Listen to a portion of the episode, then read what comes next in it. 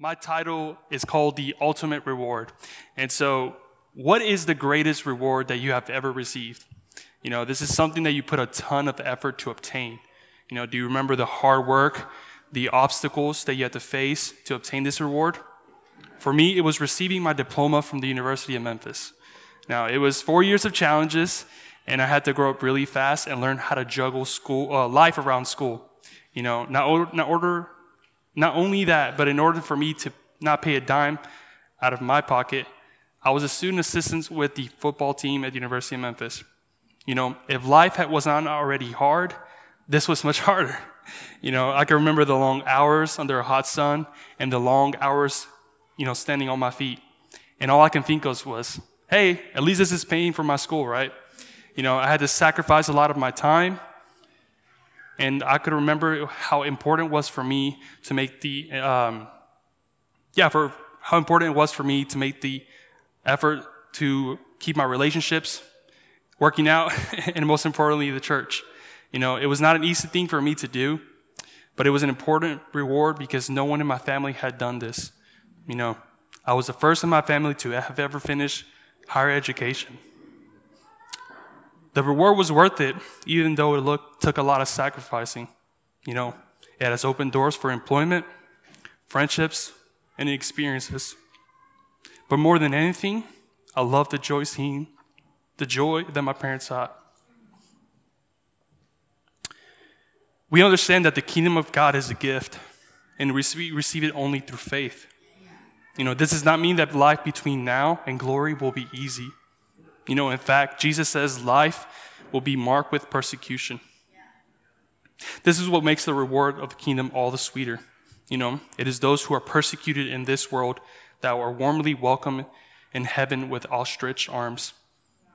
The greatest reward that we should long for is to hear those words, good and faithful servant, and to say that all the work and persecution that we face was worth it. You know, this is what allows us to suffer now and look forward to the ultimate reward. You know, how much more is this relevant to our faith in Christ? Last time we heard Stephen talk about being peacemakers and how we are called to make peace where there is strife, division, and bitterness. But if we are to be peacemakers, we are going to be persecuted. We come now to the last beatitude and in the last of our series. So I invite you to stand with me as we uh, read God's word.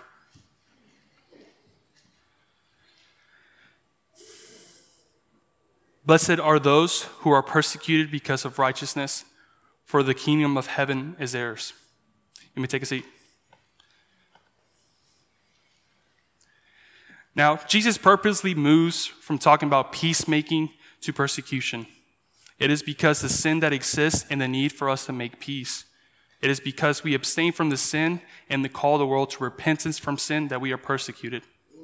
You know, there's a bit of irony in that as we hold out hope this world wants to hurt us.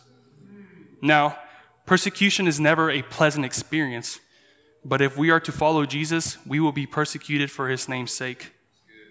You know, Hebrews 12:11 puts it into perspective. You know, though no discipline seems enjoyable at the time, but painful. Later on, however, it yields the peaceful fruit of righteousness to those who have been trained by it. They simply hate us because they hate Jesus Tonight we split the main idea into a two. If we are to, in Christ, we should one, expect persecution, and two, encourage one another in persecution. Well, you may be wondering, well, what is persecution? You know, is it the way that people treat you for eating pineapple on pizza? And if you do, God bless you, right? Or is it the way that your boss overlooks you even though you are working hard? You know? No. Persecution is when someone or a group of people aim to do you harm.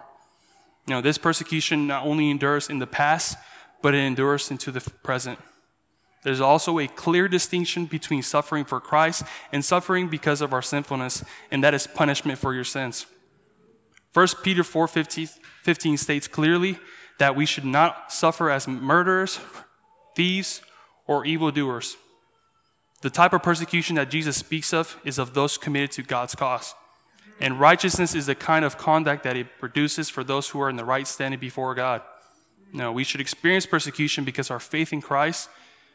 Christ talks about how we would be hated because of his name's sake. If this is the case, then why are we persecuted?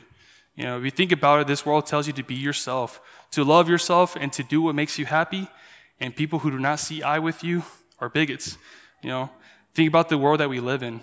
You know, we are persecuted because our faith, and it is seen as an oppressive to many.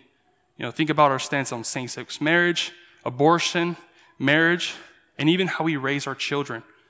If we don't agree with these, we are not being inclusive, loving, or we're being too old-fashioned.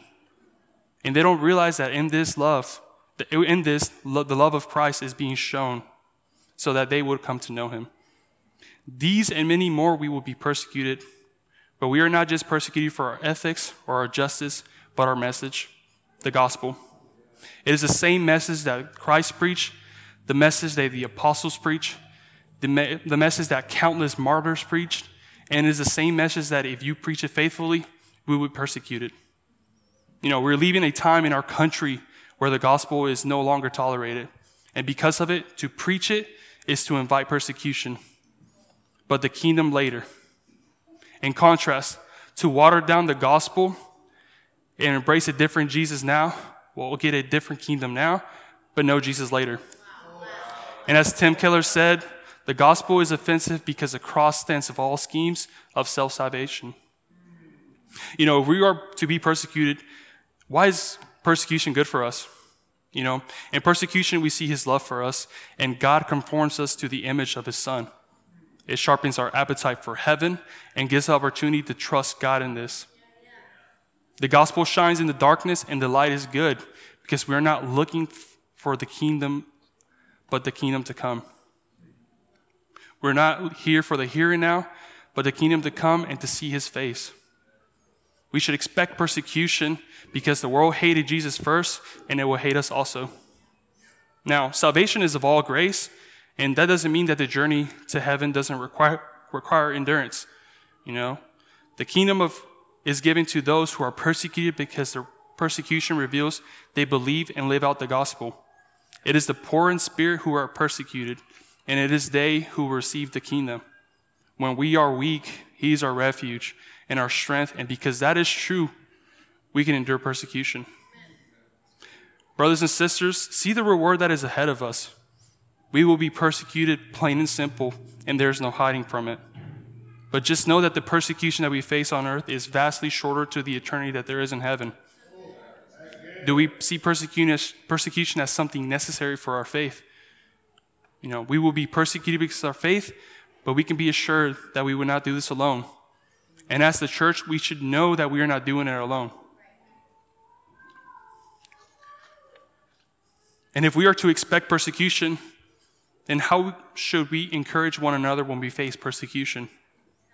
How are we doing with this in our relationships with the church members, other believers, and our family members? How can we encourage one another when we ourselves do not face persecution? Or how can we go through our lives when we know a brother or sister is experiencing persecution? If we are the church of Christ, we should not bear we should bear each other's burdens. Paul puts it into perspective in 1 Corinthians 12, 26. So if one member suffers, all members suffer with it. If one member is honored, all the members rejoice with it.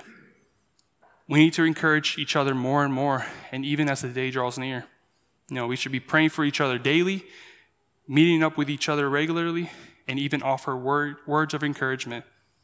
If we are going through persecution, we must be intentional in letting people know. You do not have to go through it alone. How can member, members be bearing your burdens if we're not talking about them? And how could we be intentional with members if we're not praying for them? Praying through the directory is a good example, and a simple text or email following up with them can show that you are praying for them. And it opens up conversation to talk about life and even doing life with each other. I would even say to talk to seasoned saints about how they got through persecution, or even asking them to help you out in this situation. Finally, praying through persecution. When we are being persecuted, we should seek Jesus to give us the strength to continue in the persecution and that his will will be done and not of our own will, but his name will shall be praised. We should be steadfast in praying for those who persecute us, for they too need Christ. How often do we forget to pray for those who persecute us?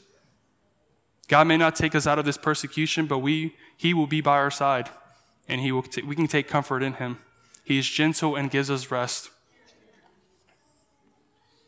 And I asked you earlier, what is the greatest reward that you have ever received in the past tense? What is the greatest reward you're looking forward to? Is it a retirement? Is it children? An award? What about the kingdom of heaven? Is it a gift? It is a gift given to those who know they are poor in spirit. We receive the fullness of it on the other side of the persecution. But the persecution that we face is nothing in comparison to the eternity that we will be in glory with Christ. So, yes, we will be persecuted, but remember that He is worth it. Encourage one another, be constant in prayer, share the good news, and seek His face daily. You know, we cannot do this life without each other, but even more without Christ's guidance. Remember the task that's at hand and rejoice in the ultimate reward that He gives us. Let's pray.